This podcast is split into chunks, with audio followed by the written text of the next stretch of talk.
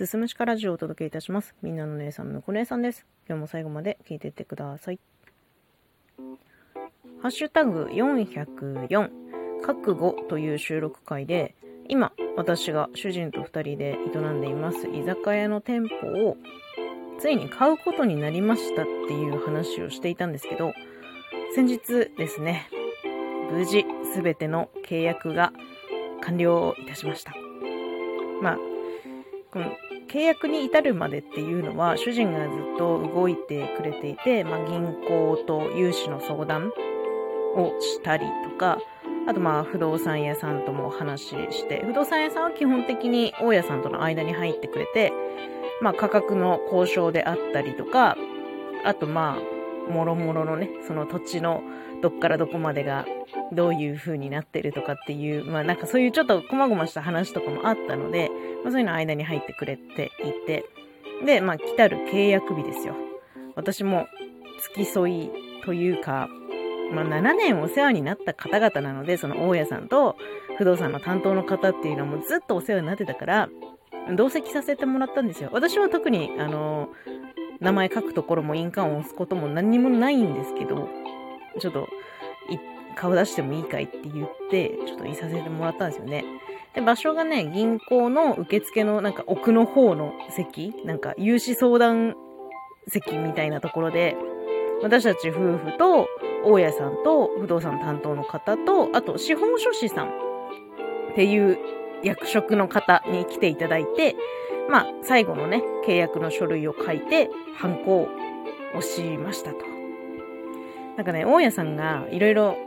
書類関係荷物持ってきてたんですけど、その中にね、あの、筆字みたいなので、権利書って台紙に書いてある、なんか まあ、権利書なんですけど、土地と建物の権利書を持ってきてて、ちょっと初めて見るものとか、その瞬間はちょっとテンション上がったんですけど、まあ、あとはね、こう、不動産屋さんと司法書士さんに、今回の契約にあたって手数料が発生するので、それもお支払いをしてですね、まあ、もろもろ必要なことが終わりましたと。で、なんか必要な領収書とか請求書みたいなものっていうのは全部銀行の方が用意してくれていて、振込用紙も全部用意してくれてて、もう本当に書くだけ、みたいな、書くだけ、ハンコ押すだけ、払うだけみたいな状態にしていてですね。まあ、スムーズにことが終わりましたね。まあ、遡ること7年前の、まあ、春の終わり頃ですよ。売りに出ていた今の店舗を賃貸でお借りしたいんですけどっていう風に相談してきた、まあ私たち当時26の若造に、まあ快く貸してくれた大家さんですよ。うん。まあ賃貸契約結ぶ日に、私たちにね、なんか、まああなたたちなら続けてくれそうねって言ってくれたのは今でも覚えていて、なんか、大家さん自身もずっと飲食店やったりとか商売をされている方なんですよね。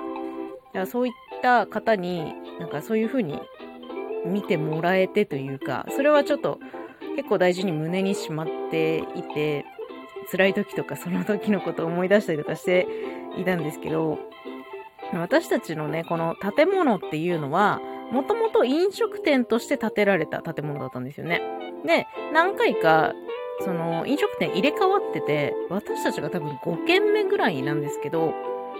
なかなか、あのー、入れ替わりが激しいというか、3年以上続いたお店がなくて、で、私たちがやってて5年過ぎたあたりから、まあ、ちょっとぜひあなたたちに買ってほしいんだよねっていうふうにも言われていて、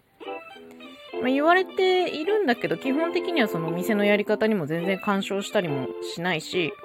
うーん、なんか見守ってくれているというか、うん、本当に、